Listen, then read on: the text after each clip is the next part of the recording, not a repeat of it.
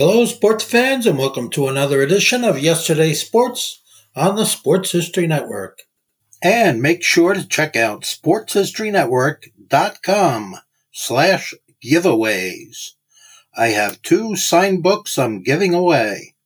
One is titled No Nonsense Old School Weight Training, and the other is Reliving 1970s Old School Football. Growing up in the 80s, I remember two things about the New York Giants. First, they were really good at Tecmo Bowl. Second, Lawrence Taylor was a beast. This is a team that has an amazing history, founded in 1925 by Tim Mara for an investment of $500. The Giants have had a lot of ups and a lot of downs.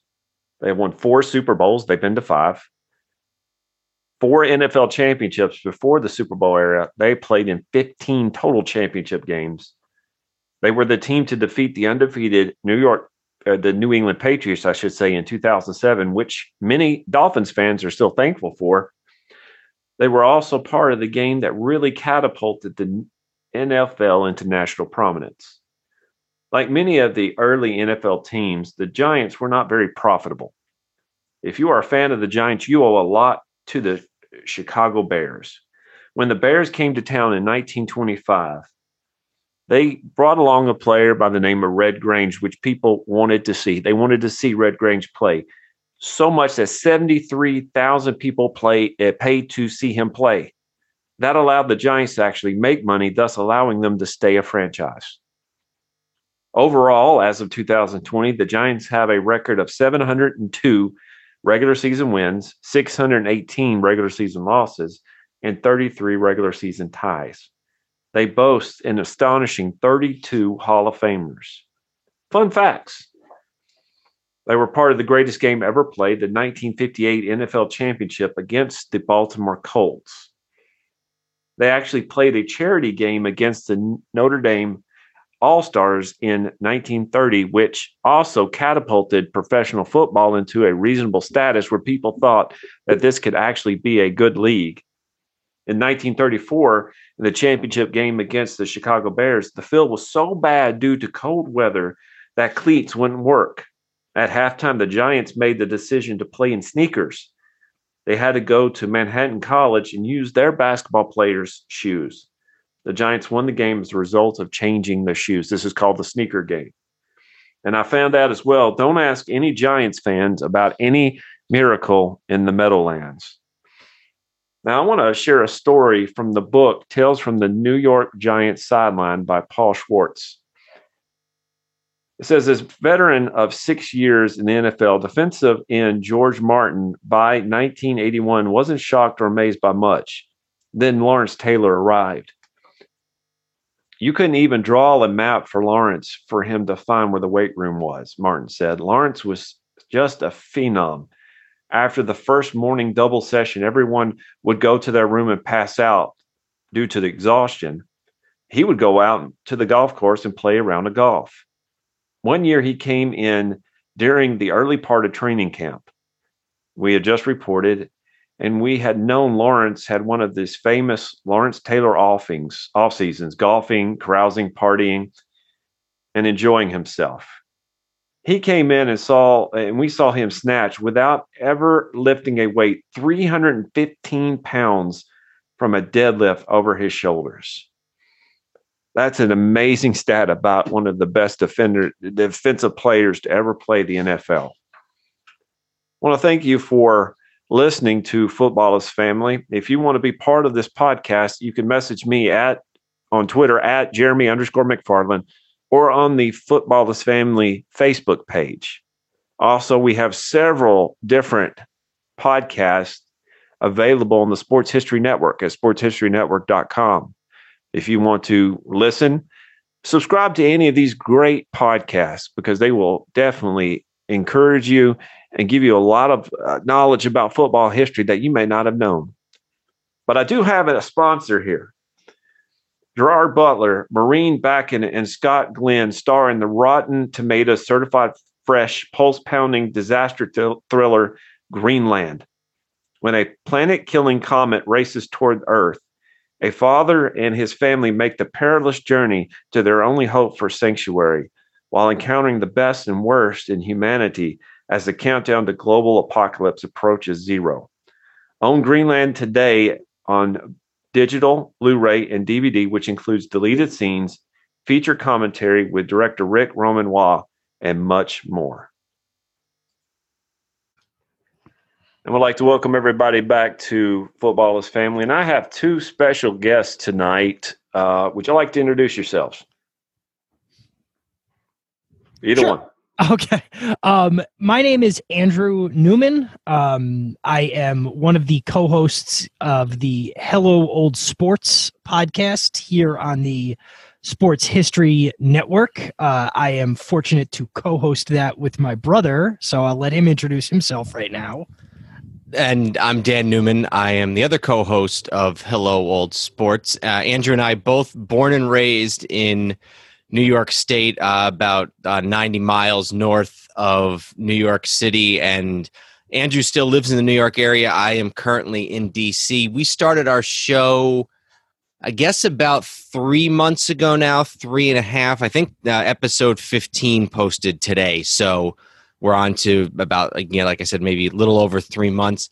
We do a lot of football, but we also do a lot of baseball. We do basketball. We've got a couple NBA theme shows coming up. We've done some boxing, you know, so a l- little bit of everything from us. But we both are lifelong fans of the Giants, the New York Giants, the football Giants. So we're excited to talk about our favorite team a little bit. Now, I'm I'm still having a little issue with last week's episode of your of, of your podcast.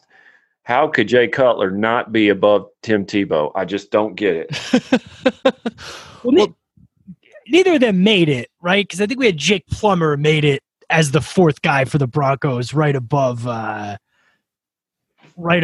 So it was, it was Elway, um, Peyton Manning, and then who was the third one, Dan? And then Jake Plummer was definitely fourth. Right? Craig Morton. Craig Morton. And uh, now, was that Cutler you just held up with that picture, Jeremy. I got a story behind that. Um, my wife thought I, I I got it in the mail. He autographed it, mailed it to me, and I'm just nerding out. And I put it back in the envelope that that uh, it came in, and uh, my wife picked it up, didn't know it was in there, and ripped it in half. so if you look at it right down his chest, there's an owie. I see that. Um, it, it hurts a little bit, but I, I get it. You know, I'm giving you a hard time. Uh, there's only about two or three people I know that are Jay Cutler apologists, and I'm I'm one of them. Well, and I'll tell you, if our most recent episode that just dropped today, where we talked about the NFC teams, uh, I think the Chicago, I think you'll find the part where we talk about the Bears a little more uh, to your liking. Yes, yes, yes. Um, I I agree with that. Um, Did we end up including Cutler? Yeah, there's was really for a franchise that's been around hundred years. There's not much from a quarterback standpoint. now look? Now you went from good to bad. We're going to have to turn this around real quick, Andrew. What we did for those who are curious is we did uh, the last two weeks. We did uh, sort of Mount Rushmores of the four best quarterbacks in franchise history for every for each of the 32 teams, and then we sort of decided who was the best in each division, each conference, and then who was the the best league wide. And neither the I guess Denver was pretty high. They they think they might have even made it out of the AFC West, but uh, Chicago didn't make it nearly as far. Well, they got it against the Packers, but I'm not going to give that. Uh, make sure you listen to that episode, and while they're, you know, they include Cutler, everybody cheer, please. I want to feel it. But we're going to be talking about another uh, NFC team tonight, and that would be the New York Football Giants. Now, you say you grew up 90 miles away from New York in New York State. Um, what brought about your fandom of the Giants? You know, it's funny. Um, growing up, my my dad, our dad, grew up in Philly and moved to the New York area, the same area that we grew up in. He was about 14 when he moved there, and so as a kid, I remember him sort of rooting for the Philly teams, and I got into some of the other sports first. I got into basketball and then baseball, and I think that it's safe to say that probably those were probably bigger sports in our family growing up when we were really young, and so I got into the Knicks and got into the the Mets, and then later kind of switched to the Yankees. As far as the Giants were concerned, I think it just kind of picked it up, just sort of from being in New York, and I had you know friends who were Giant fans, and their families were Giants fans, and so it definitely didn't come from family. I think it sort of just came from having to pick one between the Giants and the Jets, and the Giants being more appealing for whatever reason. Well, at least you're not a Jets fan. That has to hurt really bad. Yeah, it was a uh, it was a good choice. I I don't really remember. I'm I'm three and a half years younger uh, than Dan. My brother um, was born in December of '82. I was born in May of '86. So I don't really remember making a conscious decision when it comes to football. I just kind of always remember being a Giant fan. But um, yeah, if you think about that as sort of a, a 50-50 choice as a kid that maybe you make based on uniforms or whatever, it was a very good pick because you know the Giants in my lifetime have won four Super Bowls, two that I'm really acutely aware of. They've played in a third one. They've been, uh, you know, competitive the last few years, notwithstanding. Meanwhile, friends of mine who were my age, who are Jet fans, uh, the few good memories have been more than offset by the embarrassing or bad uh, moments. So it was definitely for something that I guess could have gone either way as a as a kid. It was definitely the right path to go down at that age. Well, and I think I think we sort of became aware of football at the perfect time to be a Giant fan, kind of in like the early '90s, and they were just coming off the golden years, the Parcells, LT, Phil Simms winning two Super Bowls year. So I think that you just sort of naturally gravitated to the Giants. Growing up, and obviously you met some later, I don't remember a lot of people that I grew up around, at least early on, being Jet fans. We actually, and this frust- I know this is something that frustrates Andrew too. We grew up in an area where there were a lot of Cowboy fans. How I think in because, the world? I think because the Giants had been for so bad for so long, and the Cowboys of the '70s were kind of America's team, and so people just for whatever reason kind of got and stayed interested in them. Andrew, would you kind of say you had the same experience? Well, there's a sandwich effect because we grew up and and some of the first Super Bowls I remember vividly, unfortunately, are the the two Cowboy Bills Super Bowls. So there was a lot of kids our age who were Cowboys fans because when you're young, a lot of kids tend to be front runners and then maybe they stick with the team or maybe they grow out of it. But then on top of that, you had sort of the generation or, or you know, maybe half a generation before us, which was people our dad's age or maybe a little bit younger, where the Giants and Jets were both awful in the entirety of the 70s. Um, you know, the Giants started being awful in the mid 60s. The Jets by the early 70s when Namath went down, um, you know, when Namath's career was over or when it was in its twilight. So there was a whole sort of generation of kids in the New York area who did not, or I don't want to say the whole generation, but there was a large percentage of kids, if you grew up in the 70s in New York, the two New York teams were so bad that there was a lot of kids who just chose the Cowboys, I guess, because they were on national TV all the time and the whole America's team mythology. So there was a lot of adults and kids our own age who happened to be cow or who were Cowboys fans when we were, you know, kids in say the early 90s. Well, like you're saying, it's probably the time that you were born in. If you were born in the 60s, you would probably be a Jet fan because of Joe Namath. In and the 70s, you had Roger Staubach, who, to me, I, for what I understand, is one of the greatest guys you'll ever meet. Yeah, and I think it's also people tend to overstate this. Um, it's not a, a fully, you know, full correlation, but but it definitely does exist, which is a lot of people in New York, if you're a, a, Yankees fan, you're a Giants fan. And if you're a Mets fan, you're a Jets fan. Now, there's plenty of crossover with that, where I know plenty of Yankees fans who are Mets fans and Jets fans who are, uh, or excuse me, Yankees fans who are also Mets fans Jesus, let me try to get this right once. Yankees fans who are Jets fans and Giant fans who are Mets fans. Um, but in general, there is that sort of correlation. The the Yankees and Giants are older franchises. The Mets and Jets have sort of a lock on the Queens, Brooklyn, Long Island area. So that's sort of how it started. Um, but yeah, I think there was a lot of kids a certain age where Joe Namath was so cool and such a, you know, sort of cultural figure for that little window there that I think a lot of kids did become Jet fans because of that one year and one player. And a lot of them have probably spent a long time regretting it ever since. Well, I mean, if a guy could pull off a coat like Joe Namath, a fur coat, you, you want to follow him. Um, all right, so I, I kind of asked this toward the end, but I'm going to ask you because of what y'all have done the last two weeks. I give you a block of granite, and I said, make your Mount Rushmore of New York Giants. It could be coaches, it could be the owner, it could be players. Now, it's going to be hard for a team that's been around since what, the 30s? That's a long time. 1925. 1925. And and I'll tell you what, what I've read and, and heard from Wellington Mara and, and the Mara family, they they were out on a limb there for a while.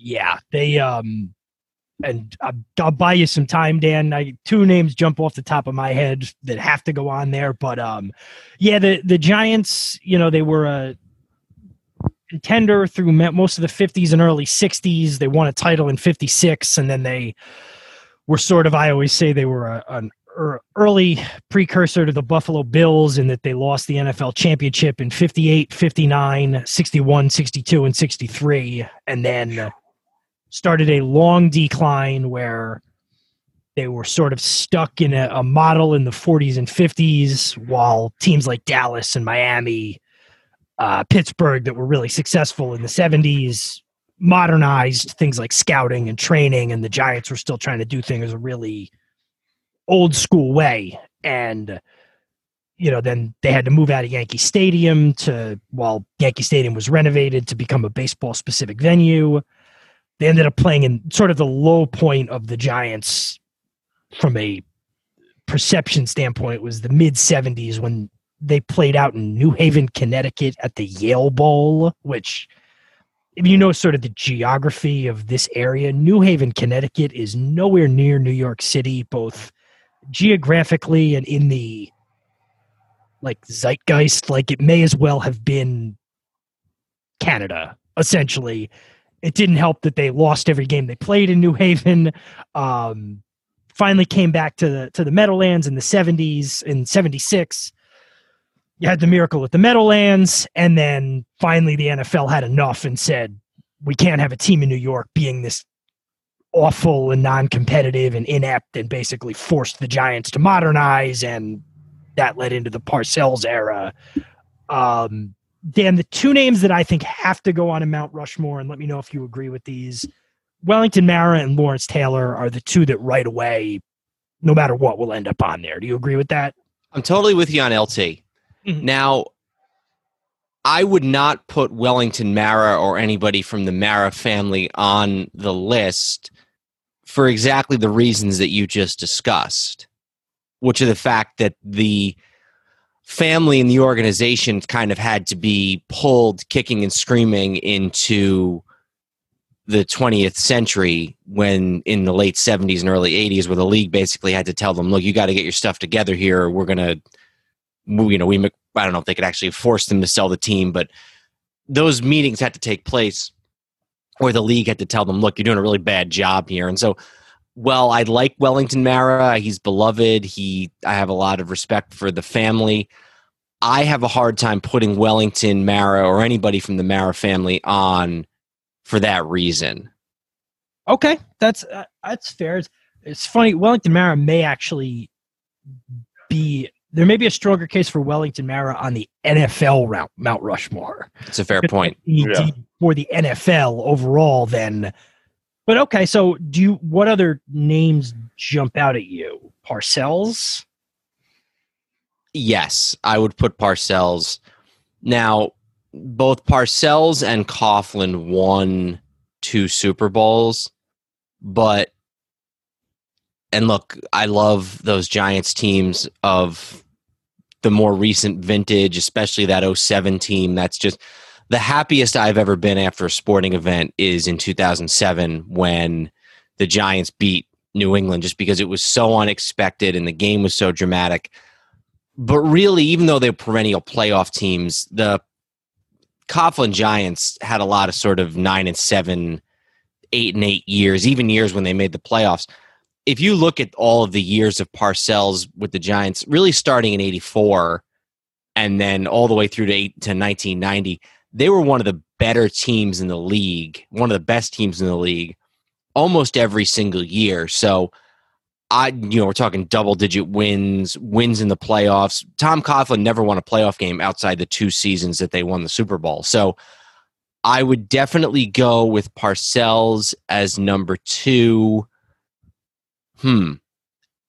After that, I think after that, it kind of depends on how much you want to wade into the past because even to this day, Mel Hein, who was the center in the 30s, is considered, you know, when you see lists of, you know, top 10 offensive linemen or when the NFL did the 100th anniversary team last year, Mel Hein was one of the oldest guys on that team. So if you're going to go old and you're going to sort of weight every era equally, I would go Mel Hein and then maybe maybe somebody from the 50s team like Frank Gifford now or Sam Huff. Then there's also part of me that wants to put Eli on there because he was the face of the franchise when they won two Super Bowls. So I guess I kind of threw three out there Gifford, Mel Hein, and Sam Huff. Well, I'd have to, and we probably should wrap this up quickly because I don't think this is supposed to be a question that takes 25 minutes. it's it's your it's your show. It's your show. Don't worry. Don't don't, don't tell us that. Uh, I would ding Huff just because he played half his career somewhere else. Yeah. Um, I'd be inclined to go with Eli. Um, just Yeah. I know it probably isn't to not have somebody from that 50s team represented, but I I think Eli is much more important to the telling of the story of the New York. you would you carve a smile on his face?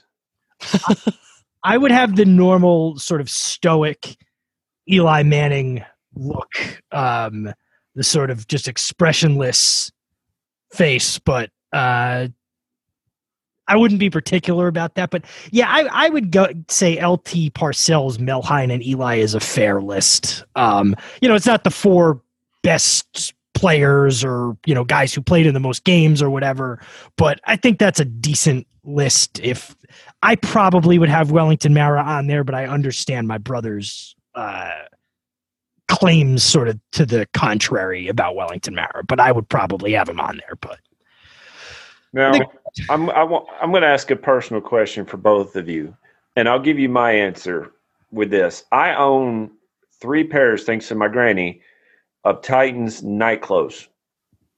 I just keeps me nice and warm when I'm crying at night. Now, do y'all have anything like that that just keeps you nice and warm while you're waiting for Daniel Jones to go off?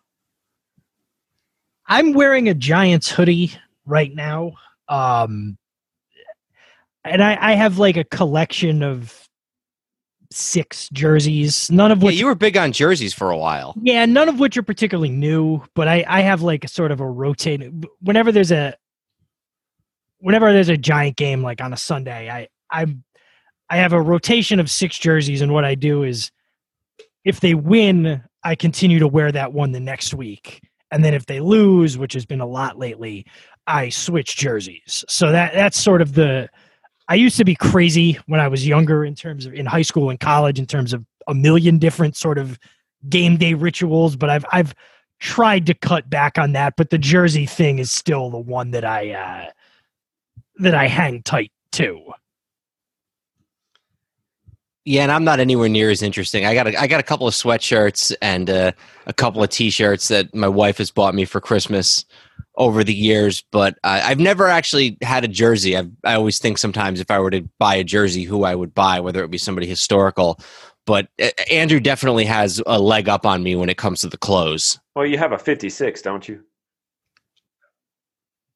You were a kid, you did, Dan. Like a, a when we were in elementary school. Um, I did have a 56 Giants. I think it was like one of those really sort of low rent ones. I, if I'm trying to remember, I don't even think there was a number on the front. I think there was just a 56 on the back. It was definitely a Giants jersey, but I think it was We- just we on the back. We don't question it. You know, if it has the Giants colors, it's a Giants jersey. now, the history of the Giants, uh, very long. And in fact, I've read this book called The Tales from the New York Giants Sideline. Fantastic book. Fantastic book. Didn't know a lot of that stuff. Uh, but basically, what I understand is what you were saying in the 70s and the early 80s, they were kind of not there. And then when you brought the big tuna in, he really did change things. And uh, to me, two players really made the big difference in it Lawrence Taylor and Phil Simms. Of course, there's more. Mhm. But if you remember back, Phil Simms would be the one that you remember playing quarterback, isn't it? He was the one that I remember from sort of when I started. I think even before I got into the Giants and into football, I think I just kind of knew as a little kid in the back of my mind that the Giants quarterback was Phil Simms. My first real memory of the Giants was in Super Bowl 25 when they beat Buffalo. And that's actually the episode of our podcast that we're going to record next is on Super Bowl 25. So my first memory of the Giants is during those few years when they were going back and forth between whether they would go with Phil Simms or Jeff Hostetler. and the first year I remember sort of vividly was Phil Simms's last year, which we didn't know at the time, was also Lawrence Taylor's last year that he had announced, and that was 1993. The Giants had been really bad in 91 and 92 under Ray Handley. And then in 93, uh, that was Dan Reeves' first year, and they had kind of a resurgence. Phil Simms had a really good year. They made the playoffs. Uh, they lost in the second round to San Francisco. And then in the offseason, kind of out of nowhere, George Young cut Phil Simms. And that led us into three plus years of the Dave Brown era with the oh, Giants. yeah. Yeah. So I remember Simms um, his last year, and then him sort of existing in the, you know, between video games and there used to be a video that my brother and I used to rent all the time. You know, we'd go to the tape store and generally rent the same four or five tapes a million times. But back then it was like you didn't know how to. There wasn't something you could buy. There was no internet or anything. And one of the ones we would buy was the, or one of the ones we would rent was the 1990 Giants video yearbook, where they there'd be a couple of minute clip on each regular season game, and then through the playoffs. So, you know, this was a few years later when it, we were into the Dave Brown era, but renting that tape and watching Phil Simms, you know, even though I only remember him as the last season, he sort of existed in a lot of media and games and stuff immediately prior as the Giants quarterback. So that's kind of what I remember. And, you know, wishing that he was still around when I was watching Dave Brown lead them to five and 11 seasons. So And Giant fans really didn't stop longing for the Phil Simms days probably until Kerry Collins came along, which was like six or seven years later. So there was a long time, and I think part of this was the fact that they sort of cut him unceremoniously when he wanted to keep playing. But there was a really long time when Giants fans were pining for Phil Simms. Well, that is uh, the Kerry Collins Super Bowl. I believe it was in 2000. I remember that vividly. That I had to be taken to the emergency room because I had the flu, Oh, jeez. and it made it even worse when I saw that the, uh, the Ravens won. That made it even worse. I'm not bitter. I'm not bitter at all. Not that they beat my Titans, which was the best year that they that they played was that year in 2000. But anyway, getting off the topic here.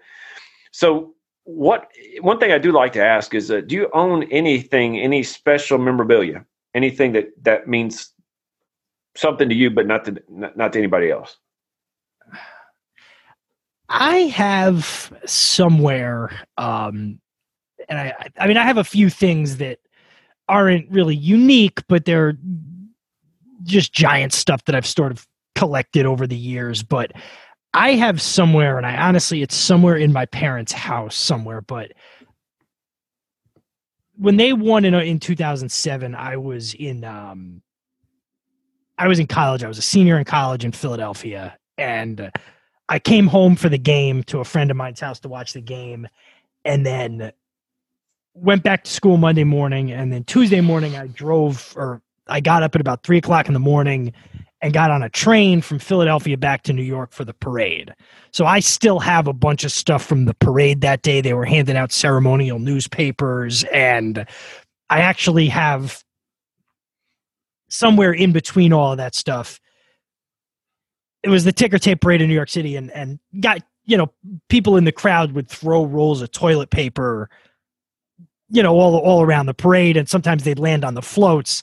And the defensive lineman float when they went by for some you know one of the players i don't know who it was but one of the players had a roll of toilet paper and threw it out into the crowd and i caught like a big piece of it so i i have it, it's obviously wasn't you know used but it, i have like a, a well, you, were pre- you were prepared for the uh, toilet paper shortage that we had uh, a few months ago so i have like a, a piece of a roll of toilet paper like a couple of fist lengths around that uh, i caught from the parade in 20 in uh, February of 08, which is not really memorabilia that most people would consider worth something, but it means something to me, even though it's just toilet paper that has nothing to really do with the Giants. But I caught it at the parade. So. There you go.